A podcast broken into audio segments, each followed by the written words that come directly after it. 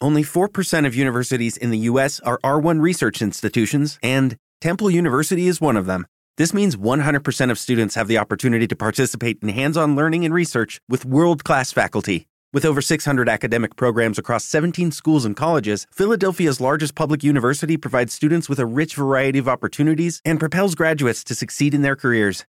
Temple University. Schedule a campus tour today at admissions.temple.edu/visit.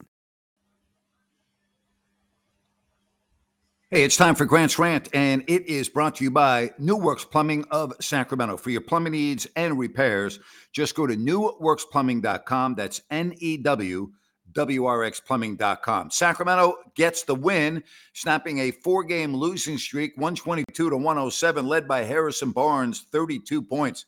When's the last time we said that? How about opening night against the Utah Jazz?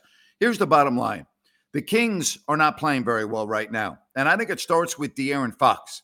Fox is not right. Everyone knows that. Everyone can seize it. Body language, I'm not sure what's going on. Whether it's an injury, although he's not on a Sacramento Kings injury report. I don't know if he's having personal issues, but whatever the case is, Sacramento is not going to go on their longest road trip of the year and be successful without De'Aaron Fox playing an A plus game. Just not going to happen. And this is a road trip that begins Thursday in Golden State. Then it's Dallas, Memphis, Miami, Indiana, Chicago, and Cleveland.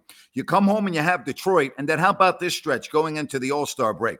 Denver at home, at OKC, at Phoenix, at Denver. You need De'Aaron Fox playing at a very high level. Got to have him playing at a much higher level than we've seen over the last two weeks or so. Again, I don't know what's wrong with De'Aaron Fox, but I do have eyes, and he's not right. As far as the Kings go, still averaging 118 plus points a game. That's not going to cut it. Don't have a good point differential. And right now, they are seventh in the West. Got to be careful on this road trip. Four and three right now doesn't sound too bad.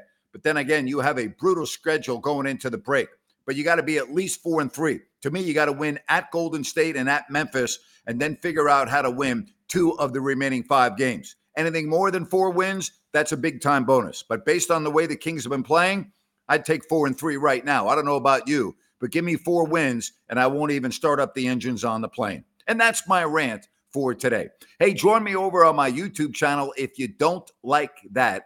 Later today, four o'clock. All right, we'll have an open forum. You can ask me whatever you want. That's over on my YouTube channel if you don't like that. Have a great day, everybody.